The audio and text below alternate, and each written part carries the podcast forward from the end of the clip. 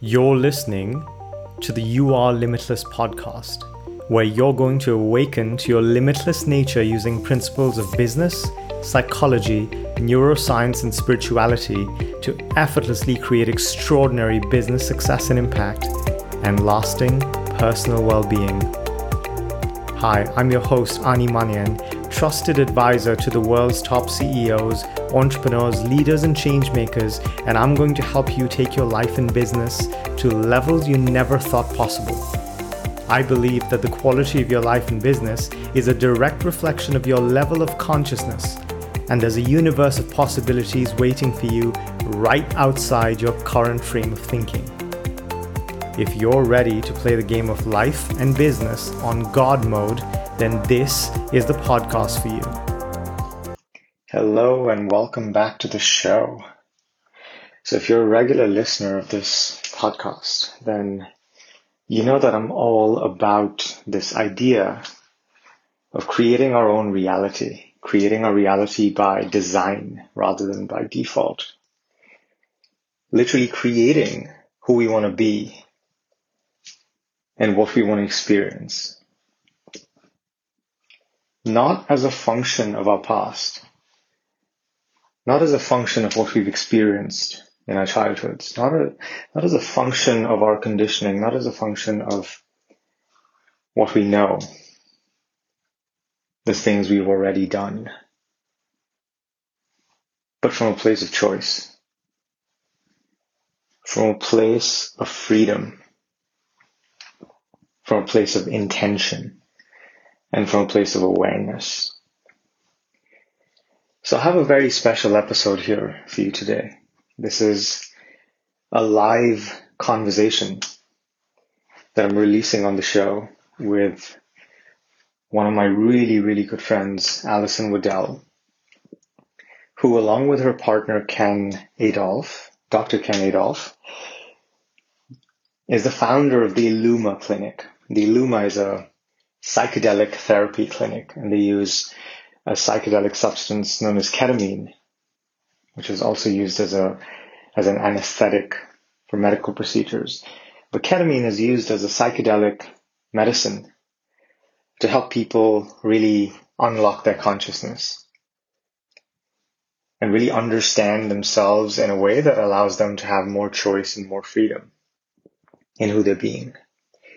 So in this conversation, we have a con- we have a chat about this idea of innate mental well-being. Now, this might be familiar to you if you've been following the show, but in case it's not, I just want to share what this, just a little bit of an intro into what this conversation is all about. Because this is one of the things that I'm most passionate about. You see, a lot of people think that there is some sort of gap or separation between where they are now and where they want to be, between who they are right now and who they want to be, between the experience of life that they have right now and the one that they want. And they typically see this as a progressive path, as in they need to do some work, they need to do some things, they need to learn some things, they need to exert some effort. They need to take some time. And when they apply all these, all these forces to themselves, to their mind, to their body, to their life, then they'll arrive somewhere, right? And this place where they'll arrive at will be the place that presumably they want to be in, they want to inhabit, they want to occupy. Now, you can consider this the Newtonian model. So if you remember, you know, basic physics, Isaac Newton, he came up with uh, the laws of motion, where there was an object, and if you wanted to move that object from point A to B, you had to apply a certain force. And depending on how much force you applied and the mass of the object, it would take a certain amount of time to get from A to B. And it would traverse that space at a certain velocity, or speed. So most of the planet, most human beings, they live in this Newtonian paradigm when it comes to personal transformation. And even when it comes to the transformation of, you know, different aspects of their life, like their relationships, like their business, like the amount of money they have, you know, how good they feel on a day to day basis, and so on and so forth. Now, what I'm proposing here is a completely different paradigm. And in this paradigm, you are already and always sitting in the middle of this really fundamental and innate kind of well-being. And rather than this being a journey from point A to point B where you exert a certain amount of force and you expect this journey to take a certain amount of time, you uncover, you reveal what is already here for you. So I don't want to give too much away. This is going to be a really, really powerful conversation. This is going to be actually a paradigm shift in how you might think of yourself, how you might think of the people in your life, how you might think about every aspect of your life. So I really hope you enjoy this. And if you do, please leave a comment, leave a review, send me an email. I love to read messages that I get from you guys. I do this from a place of devotion, love, and service, and it means so much to me when someone shares, you know, how, how this, this content impacts them. So without further ado, I give you my conversation with Ali Waddell. Fridays, where I sit down with woke folk providers and we talk about modalities and tools and tips to keep you shining bright. A little sweaty, so I'm a little sticky. I'm going to sit like this. so I'm sitting down. I don't know why this took me so long to get this guy in this chair next to me because he's one of the only people that I hang out with.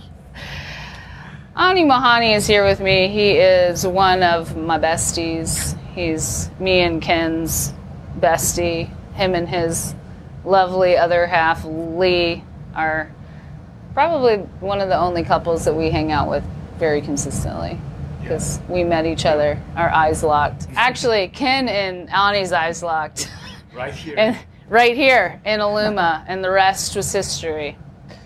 So, Ani, why don't you do a brief introduction of yourself and then we'll kind of deep dive into your weirdness? Let's do it. so, I'm Ani. Um, I am officially, I guess, what I like to call myself is a human potential and performance coach.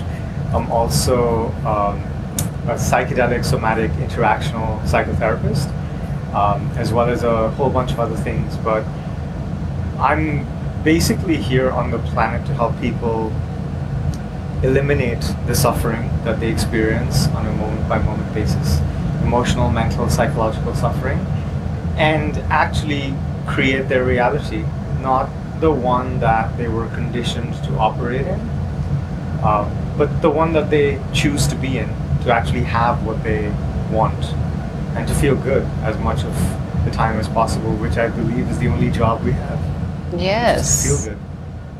Yes. Well, I want to go. I'm going to do a brief backstory on us because I think it's an awesome story. So, December of 19, yeah. we had an event here at Iluma, which was the Christina Wise event, uh, who's also one of our good friends. And she had an event here at Iluma, and who did you know? Christina. Oh, that's who invited that's you. it. Oh, Danielle. Danielle. Danielle yeah. and Christina. Yeah. So they were like, "Oh, our friends are coming in from New York. They're that, that morning. yeah, that day. They're on their way here. They're going to come by. They're about to vagabond across the globe for 2020. We all know now that that didn't happen. but then we did not know. We did not know.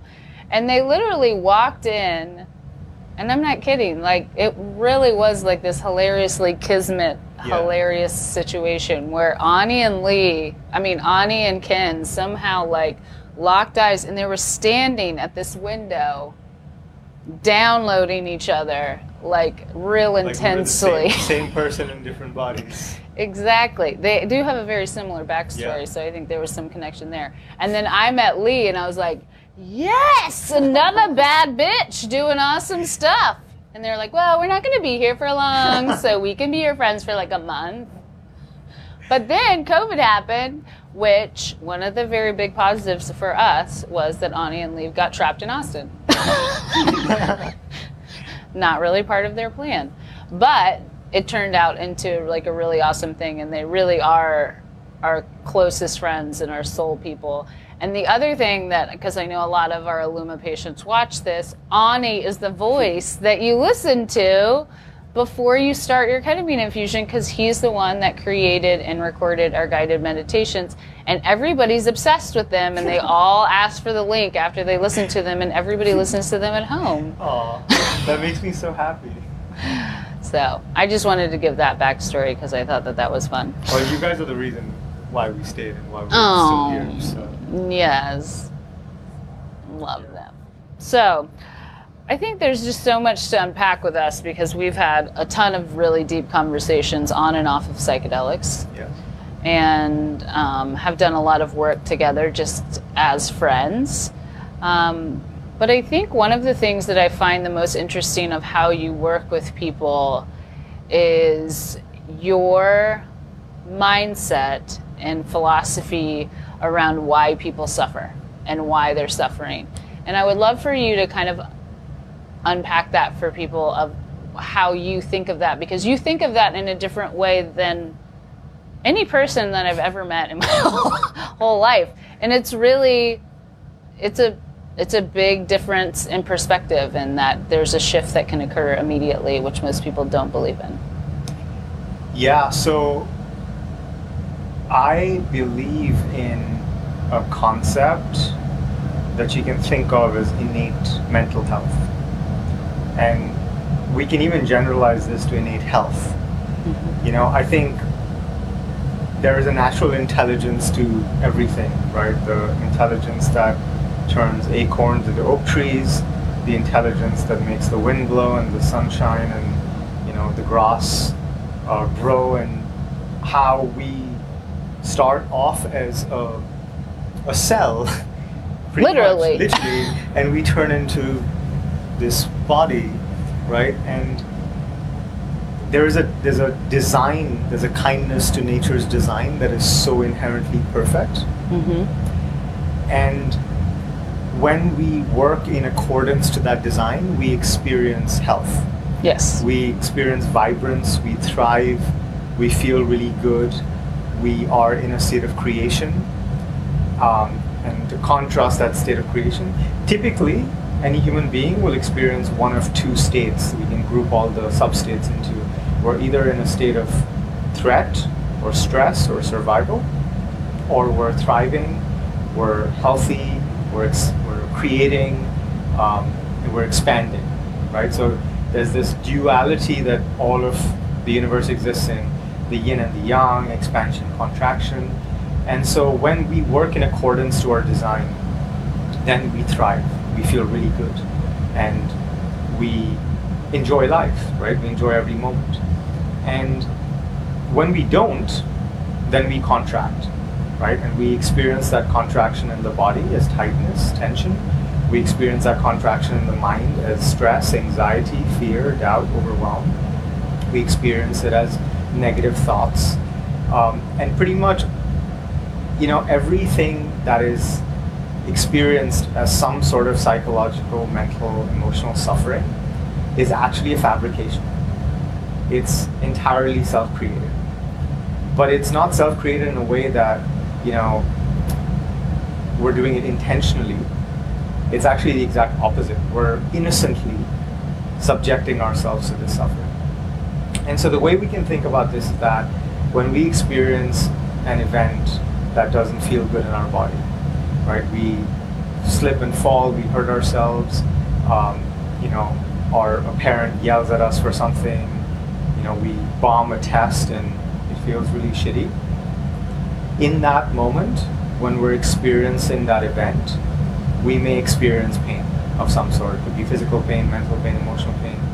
But the residue, the imprint that that leaves on us, that we continue to carry, you know, we call that trauma, we can call that many things, but that is what creates this impingement in our baseline state of innate health. And the long, the longer we carry that, the more we experience the suffering that that brings with it. And our natural state is to be healthy, our natural state is to be well, but for our tendency to hold on to things that disrupt the flow of energy. Because everything in the universe is designed to flow, right? We can't hold on to anything. We can't hold on to even a single breath because the breath goes in, the breath goes out. We can't hold on to food, the food goes in, the food goes out. And so we are meant to be channels. We're meant to be this pipe through which life energy f- flows through in all these different forms. Same with money. When we hold on to things, then that creates stagnation. I mean, there's all of Oriental medicine. Jenna, who also works out of this space, like her entire body of work is based on this idea that Mhm. the blockage in the flow is what creates the problem. So, whenever we experience a less than favorable favorable experience of life, it's because we're holding on to something, and that is entirely our creation. It's entirely up to us, and the natural tendency of everything in the universe is to allow the f- restoration of flow. So when we restore that flow, the body, the mind, the being rest- re- returns to its beautiful natural state of well-being, which is our birthright. It is who we are. It is what is underneath all of this fabricated construction of suffering that we are creating innocently. Mm-hmm. And that's something that we've really touched on is like uh, in some of our talk talks that I'm in concurrence with is that healing is just an act of remembrance. It's actually an act of subtraction. It's Yes, pulling yes, things yes, away. Whereas most people are under this illusion that it's packing things on. Well, if you just did this and you did this and you did this and you did this, Right, right. then you will be better. Right. And really, Yeah. what we have both shared a belief in is really it is unpacking everything, all these layers that get gooped on you over years of living life. And that's, you know, even intuitively, that makes so much sense to me. It feels good Mhm. that for me to be well, I'm not missing anything. Yeah. That there is, there's nothing that's hollow or empty in me that Broken. needs to, broken Yeah. that needs to be fixed, right? And when we operate out of this paradigm that something is broken, something needs fixing, then I'm going to keep finding things that are broken, keep finding things to fix. When I'm holding a hammer, everything looks like a nail. Exactly. But when we start from this place of inherent perfection, Mhm. that I'm perfect, but for some things that I might be holding on to and carrying, and if I can subtract those things, I can come back to that this place of fundament they're called fundamental well-being because it's fundamental, it's who we are. mm-hmm. So it just even feels good to, to consider that as a perspective. And this is this goes along with another thing that I, I think about a lot, which is there is zero distance between where we are and where we want to be. This is the hard one for many. Mostly my partner. we had a very intense conversation about this, so make- let's yeah. explain that Yeah, because we want to make everything a process. We want to put what we want far away from us. yeah. We want to create distance. We Work. Want to create separation. Work. I You got to earn it. I got to earn it. I got to do something, right? Mhm. I have to achieve it. I have to expend some effort, some time, mm-hmm. um, because I can't have it right now. And if I do those things, then I will have earned the right. I would have done the work because there needs to be some sort of exchange. Mm-hmm. And that's one of the ways we fundamentally create separation throughout life separation between us and ourselves, separation between us and our uh, romantic partners and friends, separation between us and the things we want to have, the experience of life we want to have, the Mhm. feelings we want to feel, because we make it contingent, dependent on something else. When I make the money, then I can be happy. Yeah. When I get the partner, then I can feel loved. When I buy the house, then I can feel safe. Mhm. But what we find is we get to that place and then we find something else, another way to put it further away from us. Mm-hmm. So, the, the way I like to think about this is that the experience of life that we want to have is available to us right here, right now, and this is where it gets really juicy. It's only available to us right here, right now.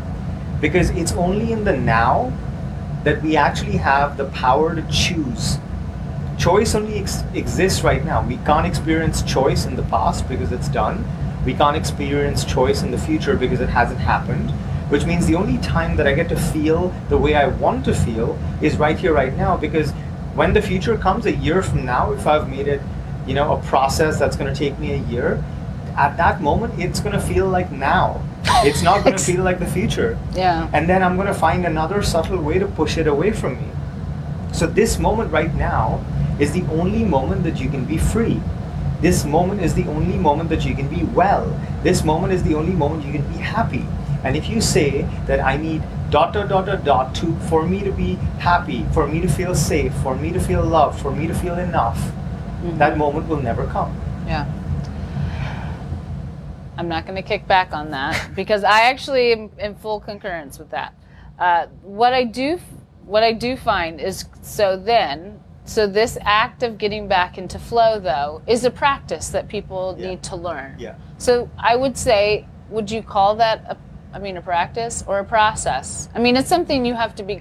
Most people going about their day-to-day life in the American do not have never heard the words that you just said, Yeah. and so obviously they have to learn how to do that, Yeah. right? So is that a, isn't that a process though? Yeah, so the way I would describe this and Yeah. what I'm finding with my work, that I keep coming back to this idea that everything is a paradox. Mm. That our ability to be happy and to thrive is completely dependent on our ability to hold a paradox. So paradox is two opposing ideas, right? So for us to, you know, I, we need to a have be able to attune to this idea that it's not a process; it's only in the now. We can have it right here, right now. It, we can't create separation, and we have to hold, be able to hold the idea simultaneously that for me to get there, I have to go through a process Mm-hmm. And that process might be the process of you know emotionally digesting undigested experiences that were traumatic for me at the age of six and because i'm carrying those in my system as long as i'm carrying those in my system i can't be free i can't restore flow and therefore once i get there then i can have this right here right now Mm-hmm. right? So it's that paradox that I do need to do some work, but it's where I do the work from. It's not what we do, it's where we do that work from. Yeah. So if I do the work from that, hey, I, I'm going to keep being on this path and one day I'm going to get there, I'm never going to get there. Mm-hmm. But if I do the work from the place that I can have this anytime I want, I, and I can only have it right now, so what do I need to do to get myself into that state? Yeah. so that that's possible. Exactly. Yeah. Exactly. Exactly. Yeah.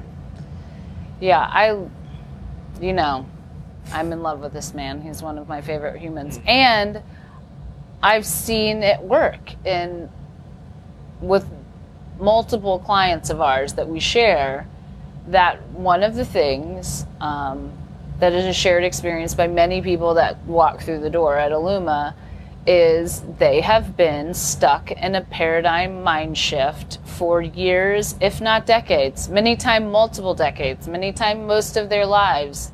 And that is all about narrative identity, which is something that I love your take on it, which is the story that you're living your life through. Yeah. And a lot of people who walk through this door have a story of I'm depressed, I've always been depressed, I'm anxious, I have trauma, I'm broken, I'm this, I'm that, I'm never, I don't really deserve to be happy. I mean, there's a lot wrapped up in there, but a lot of us carry around these, you know, false identities and narratives of ourselves that make it actually impossible to get to the space that Ani is talking about unless we're really ready to own them number one bring awareness to them and then to let them go Yeah. and so i would love for you to kind of explain narrative identity in your own words and then how do you work with people to unravel that because i find that practice really awesome So, okay. who you are is 100% based on who you think you are. Right? So if I ask you, who are you? You might, you know, share your name, you might share where you live, you might share your age, you might share all these attributes about yourself. You might say that I'm, you know, I love cars, or I'm really bad at math, or I love playing soccer. And you're going to describe all these things. And maybe you'll talk about, you know, your childhood. Maybe you'll talk about how, you know, you wanted to be an accountant growing up and because your math teacher told you that you suck at math and you got a D, you know, it made you feel some emotions and that emotional discomfort made you avoid anything mathematical and you went into theater, musical theater and you know, you've spent your entire life pursuing the arts almost as a way to avoid mathematics. So this entire identity that comes up when you think of who you are is a complete fabrication. It's a construction. Right? It is made up. And initially it was made up for you. From the age of 0 to 7 as you were growing up, you were imprinting everything that you were experiencing in your environment directly into your subconscious mind. And you were forming this sense of self. Because as a baby, you were pure experience. You were purely embodied. There was no me, there's no sense of self, and there's no other, right? You started um, developing this sense of baby and mommy, baby and daddy, baby and this other person, right? And so as we're growing older, we're forming the sense of self. And the self, sense of self is being formed thanks to our primary caregivers, our parents, people who are taking care of us, grandparents, nannies.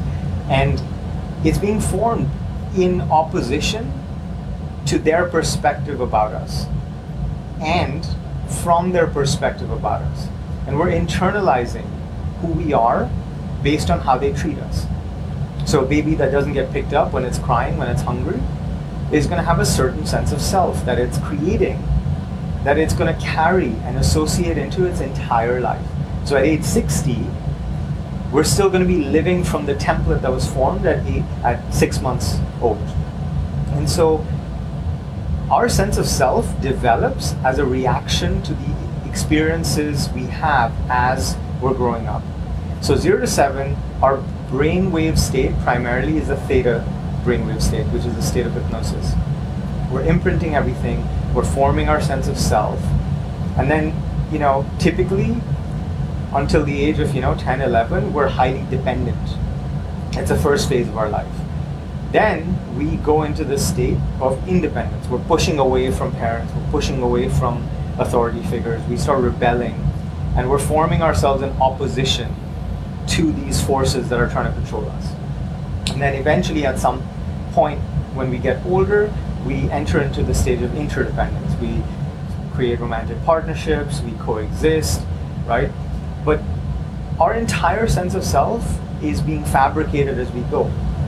And we internalize these beliefs, we internalize these stories about who we are, and we carry them as if they're truth, right? And this just becomes who we are. It doesn't appear as a story, it doesn't appear as a belief, it just appears as fact, as who we are.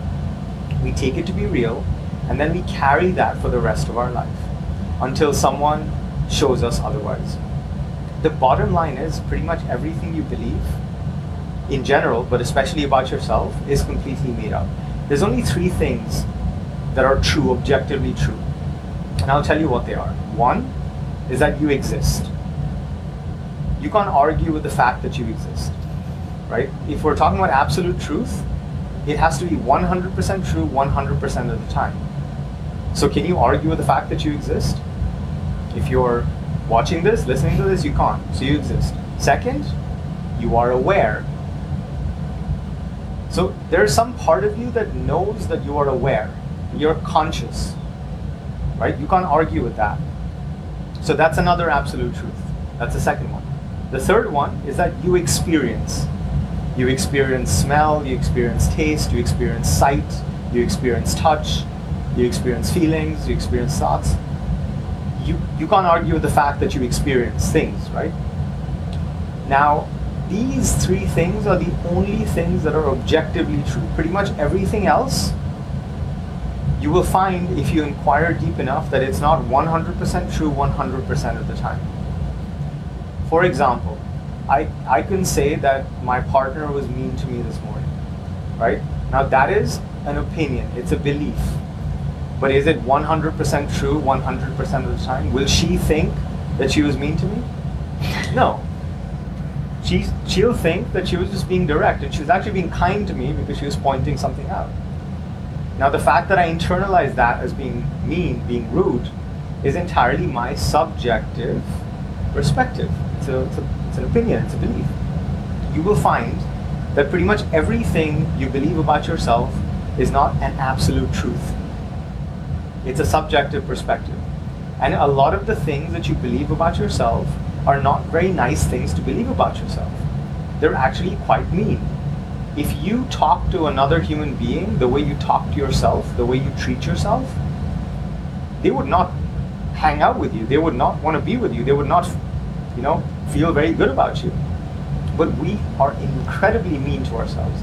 We're incredibly judgmental about ourselves. We beat ourselves up we crit- we're very critical of ourselves. We punish ourselves. Thankfully, our parents were there to instill and imprint all these ways of being. That's how they conditioned us, which is that's why we treat ourselves the exact same way we picked up the stick where they left off. Mm-hmm. So, the, all these things we believe about ourselves that forms our narrative identity because we think in terms of stories.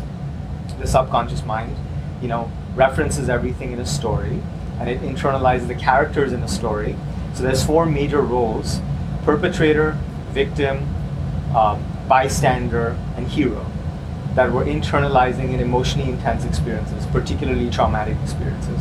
So we're we have all these characters. We're creating this movie where we're the star, and there's all these people in our movie, right? And the story is evolving, and we end up living out this made up narrative identity, most of which is very painful so the challenge with ha- there's nothing wrong with having a narrative identity, but the problem is we're writing really sad movies. we're writing like really violent movies. Yeah. And usually we're the ones losing. Mm-hmm. And so when we continue to believe in this fabricated sense of self, we continue to suffer.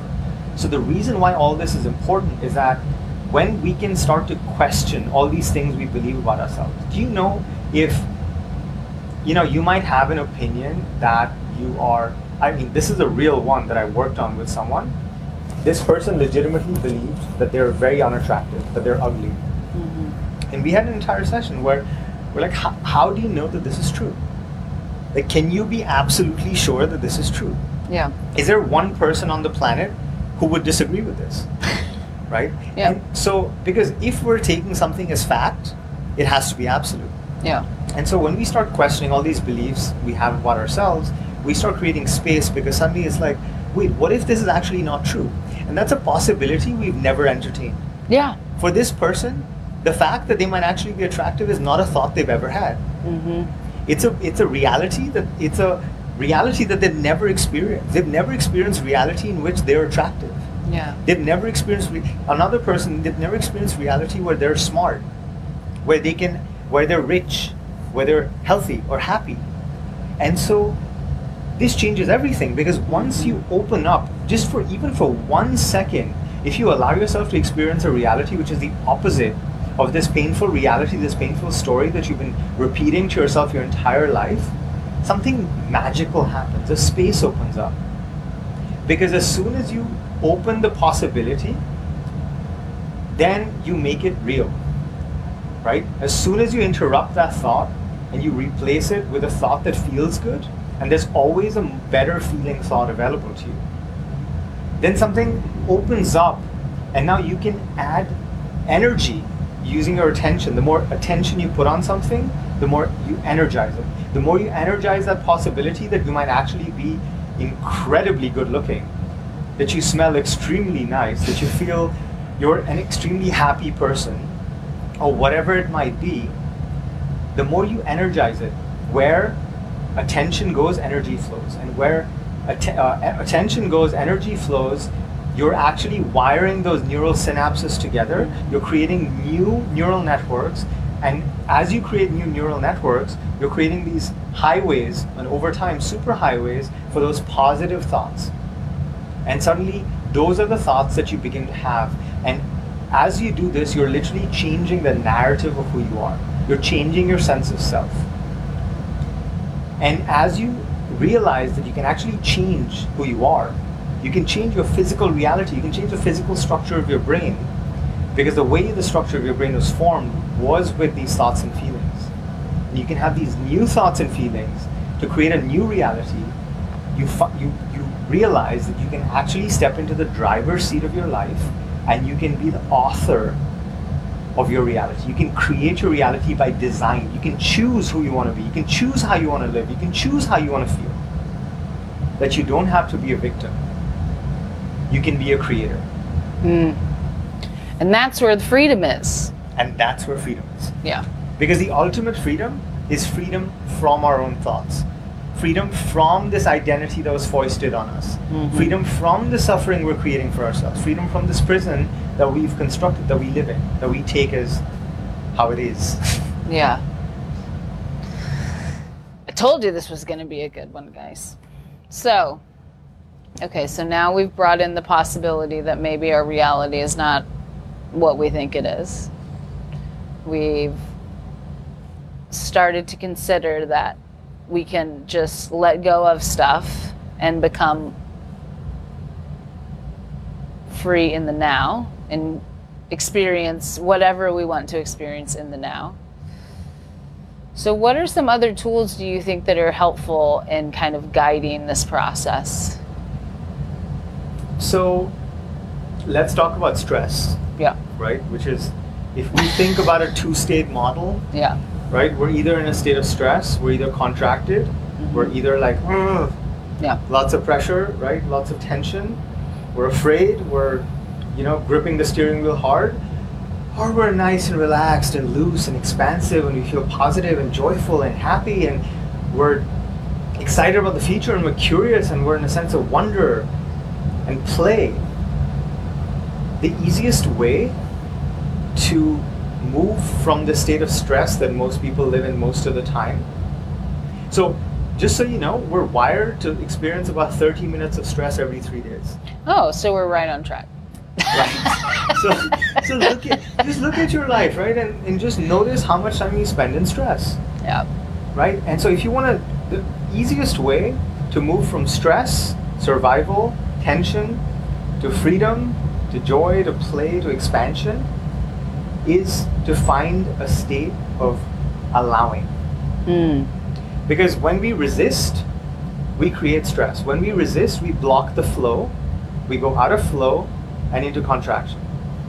So, any time we are offering resistance to the world, and this could be that the current president should not be president, it could be that COVID should not be happening, it should be that um, this place should not require a mask, it could be that I should have 10 times more money in my bank account. It could be that my partner needs to be different. They need to be this way. It could be that, you know, I should be um, feeling this other way. It could be that it should not be raining. If, if you think about how much we resist reality, Oh, it's- yeah. that's clinically insane, right? Because the only person who loses is us Yeah. Anytime we resist, we suffer. So the root of suffering, the root of stress, the root of dis-ease, because ease is just being relaxed. Dis-ease is resistance. Right? Resistance is the root of pretty much all our suffering. hmm Right? So to move into a more positive, expansive creation paradigm where we feel good, we have to dissolve the resistance. And we dissolve the resistance by offering an unconditional yes to what is. What is here with me. Right? So if I'll give you a practical example. Right? If you want to lose weight and be fit, you can either beat yourself up mercilessly for how you look right now, put yourself in a state of stress. That state of stress will make your body hold on to fat. It'll produce more cortisol. It'll make your adrenals go haywire. It'll make you tense up and then you will stress eat because you're feeling really shitty and you want to numb these feelings of discomfort. And you're you will pretty much stack the the deck against yourself to lose the weight and to be fit. Or you can start appreciating yourself. You can start loving yourself. You can start accepting the way your body is right now. You can offer an unconditional yes to who you are and how you are right now and as you do that you find that you just start to open up you start to relax there's less pressure there's less tension, there's less strain. And in this state, you don't need to stress eat. Your body is actually in a state of ease, which means it's metabolizing food properly, it's storing less fat, and you have more energy because you're not spending all this energy contracting around how shitty you feel and look. And so you actually are like, wow, it's a beautiful day. Maybe I'll go for a walk. Maybe I'll go for a run. And you find that it's so much easier, more enjoyable, and fun to get to the physical state that you want to get to. And Mhm. the journey itself is enjoyable. So when we make things a means to an end and we you know create desire which is a contract to be unhappy until we get what we ask for we're damning ourselves to suffer right that is another way we resist we're we're saying um, almost you know a kind of fuck you to the moment right now to what's real right now Mm-hmm. and so that is probably one of the most profound things we can do as human beings, which is to offer this this space of openness because that's actually what we are. Who you are, most people identify themselves as the objects that they're aware of. Right? An object is a thought, an object is an emotion. We say I am hungry. We say I am fat. We say I am angry. We're not the emotion of anger. We are what is aware of the emotion of anger. We're not depressed. We are the awareness of the depression. We're not anxious. We're the awareness behind the anxiety. So when we identify as the objects in our consciousness, we get lost in them, we get identified in them, and we lose contact with reality. But when we recognize that we are actually the space through these thoughts, these emotions, these feelings, these sens- physical sensations, these perceptions, these stories, this experience flows through, then we realize that we can't hold on to anything because everything is impermanent, everything is transient, and we can just be the space. And what the space does, think about a pipe, a, a garden hose that's allowing water to flow through. It's not holding the water, it's not holding on to the water, it's not resisting the water. It's just being the space through which it flows. And when we allow ourselves to be the space through which life flows, life force energy, money, love, food, breath, sound, everything, then we find that we are in the most optimal peak state that we can be in. I love that. And I think one of the biggest things, though, in currently in our society, we're programmed that stress is actually the force behind you Right. that makes you do the things that you don't want to do. Because without that, Yeah. you'll be a sad lump on the couch Yep. that won't Yep. do anything. Yep. Because if you didn't have stress, like you would just be lazy and lay on your ass all day. And you, I remember. And anxiety. Yeah, Those are the two. I I, remember the first day we met, you talked about your experience with ketamine and how it changed your life. And you said that I something I still remember. You said, and it felt like I had lost my edge, Yes, and that is a conversation I have with a lot of people. right? because this edge that we think we've lost, that is- we've been taught to believe is what's holding us together. Bingo. Because I had a conversation with a friend, right? Mhm. And he's he's a he's a partner at a law firm, Mhm. and we were talking about you know some of these things, and I told him like you know, let's let's create the kind of internal experience that you want. He's like, no, no, no, no, no, I, I can't do that because if if I am not stressed and anxious all the time, I won't be able to get anything done. Yeah, that's a real belief It's a real belief, for a lot of very successful people. right? Yes. And that's so sad because that's what we've reduced our life to, mm-hmm. right? And we think that that's when we are most optimal.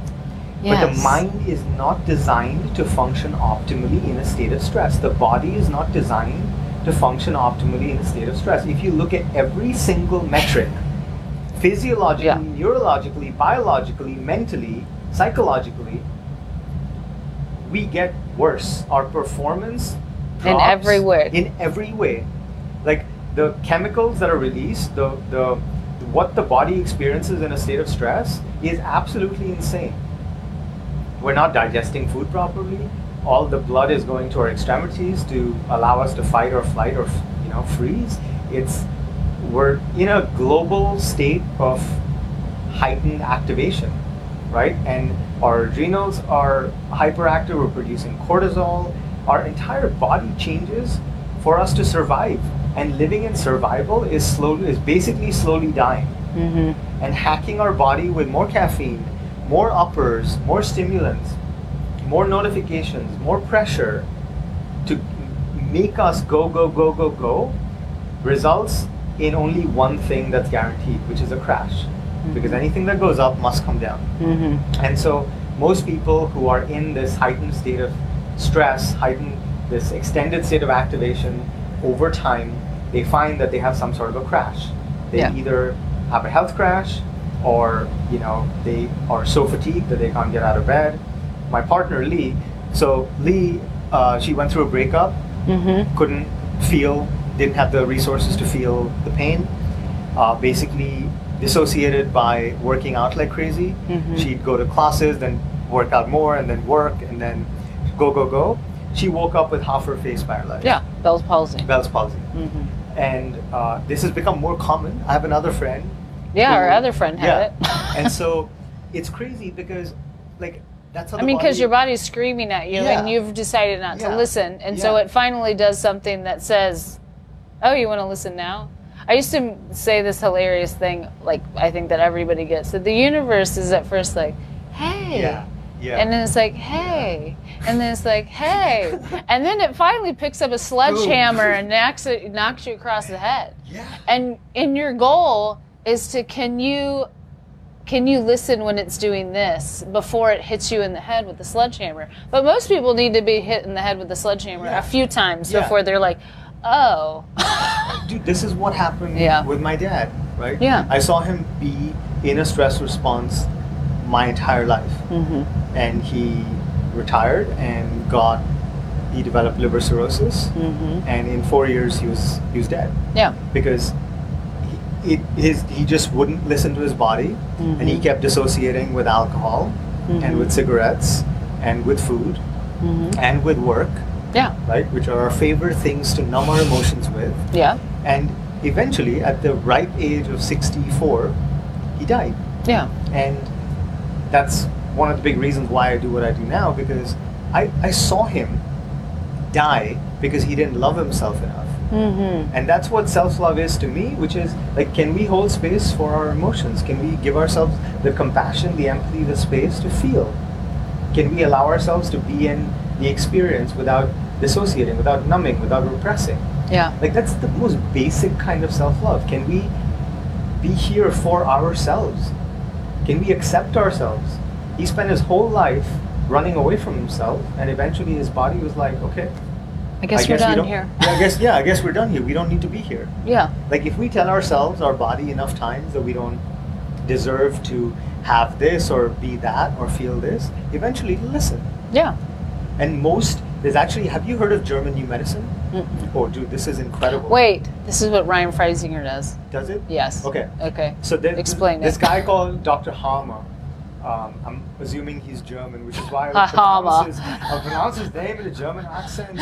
Um, my my accent, my the He does voices- voices. That's his side job. No, I only have one voice, which is either a German or a Russian. They all sound the same. So anyway, this is called German New Medicine, and he basically found that all physical illness, all physical disease, is caused by what he calls self-conflict. Mm. Some sort of conflict we create within ourselves in terms of you're not good enough, which is a belief we internalize in from trauma that we Yeah. experience. This guy has mapped every single disease to a part of the brain where that belief is held Mm-hmm. the part of the body that's affected, and the psychological condition that must be true for that to exist. Wow. So it's basically creating physical healing yeah. by resolving emotional conflicts and self conflicts in our psychology. Wow. Absolutely mind blowing. That's blowing. interesting. And they're proving, they're proving that our physical body literally, physically responds to our emotional, psychological, mental experience. Yeah. And, you know, they're not separate. Our body and mind are not separate. And so we can't do this fragmented approach to here, take this pill and you will Fix this thing. Fix this thing. Fix this thing. Yeah. So coming back to you know what we started, I believe that there's a homeostatic response. Homeostatic basically means that the body seeks to return to equilibrium. When you have a cut, do you need to do anything to heal it? No, the body knows what to do to return to baseline. That same thing exists in our mind, in our psychology. Mm-hmm. And we, if we can allow that process to unfold, which is, I think, why the work that you guys do at Illuma is so pivotal, because you're creating a space where someone can come in and they can allow their experience to fully be here, Yeah. to flow through. Mm-hmm. And in that process, they restore flow, they restore wellness. Mhm. They, they stimulate this homeostatic response for the body to come back to its equilibrium. Yeah. Which is all about connection to self. Exactly. That's all the work we do. People ask what we do. All I do is create a space to reconnect you with yourself. And in that state, you can heal yourself. And then I empower you and do this. And then we work with integration coaches like Ani to help you walk through that process, to relearn how to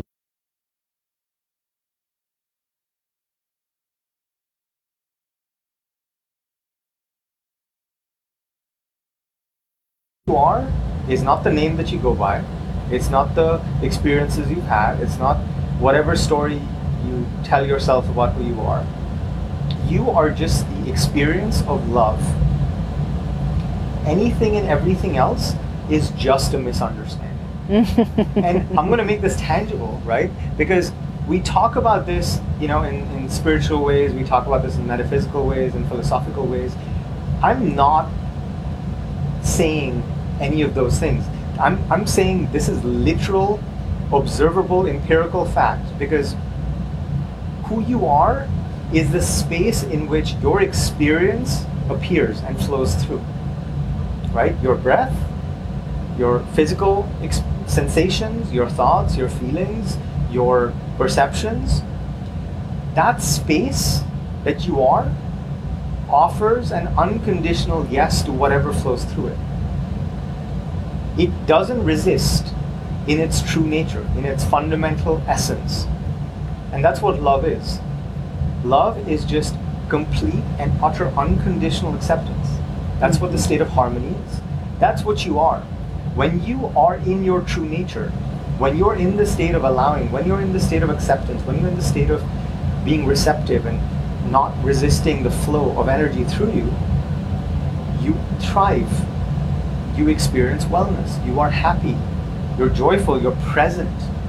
You experience the richness of life.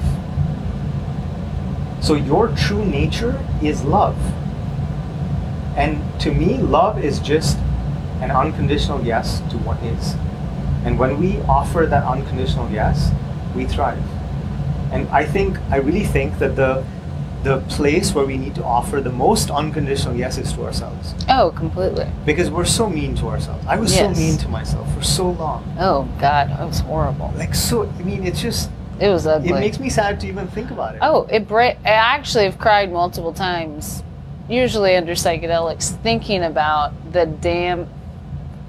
You know, I've said this before, but I had this amazing EMDR ex- experience where that was actually very psychedelic, and the Mm. visual was of a puppy hiding. Do you remember the story? Yeah. A puppy hiding in a cave, and I was trying to get it to come out, and then I figured out that puppy was me as a little girl or as a child or whoever my you know little self and that i had beat it so bad that it was terrified of me and it was this reality that i am the biggest abuser I've ever had on myself. That I am actually the victim of myself. And it really was like this aha moment of like, and trying to get her to trust me again. And that's what I was doing in that process because that I was trying to reconnect with myself, but I had been so harsh to my in you know my my vulnerable self that they did not feel safe with with me,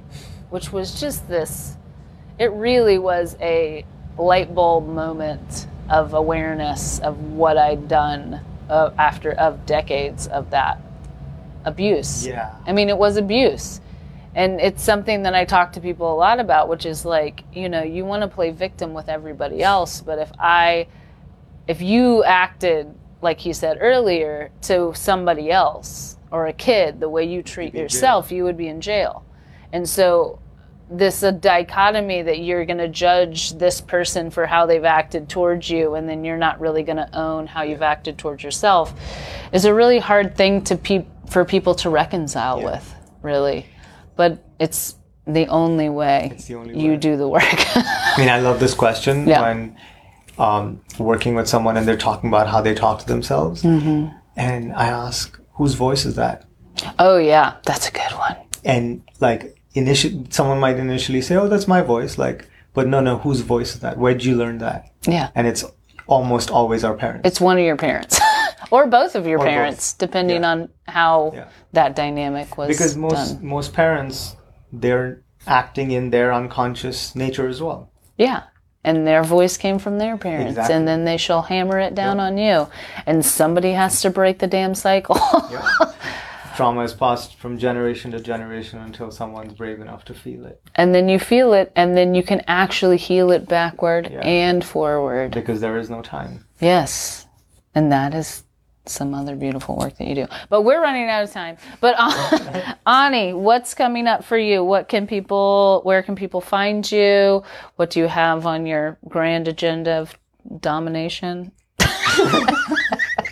Which is a hilarious word for me to use. Um, so you can find me. My website is animanian.com, A N I M A N I A N.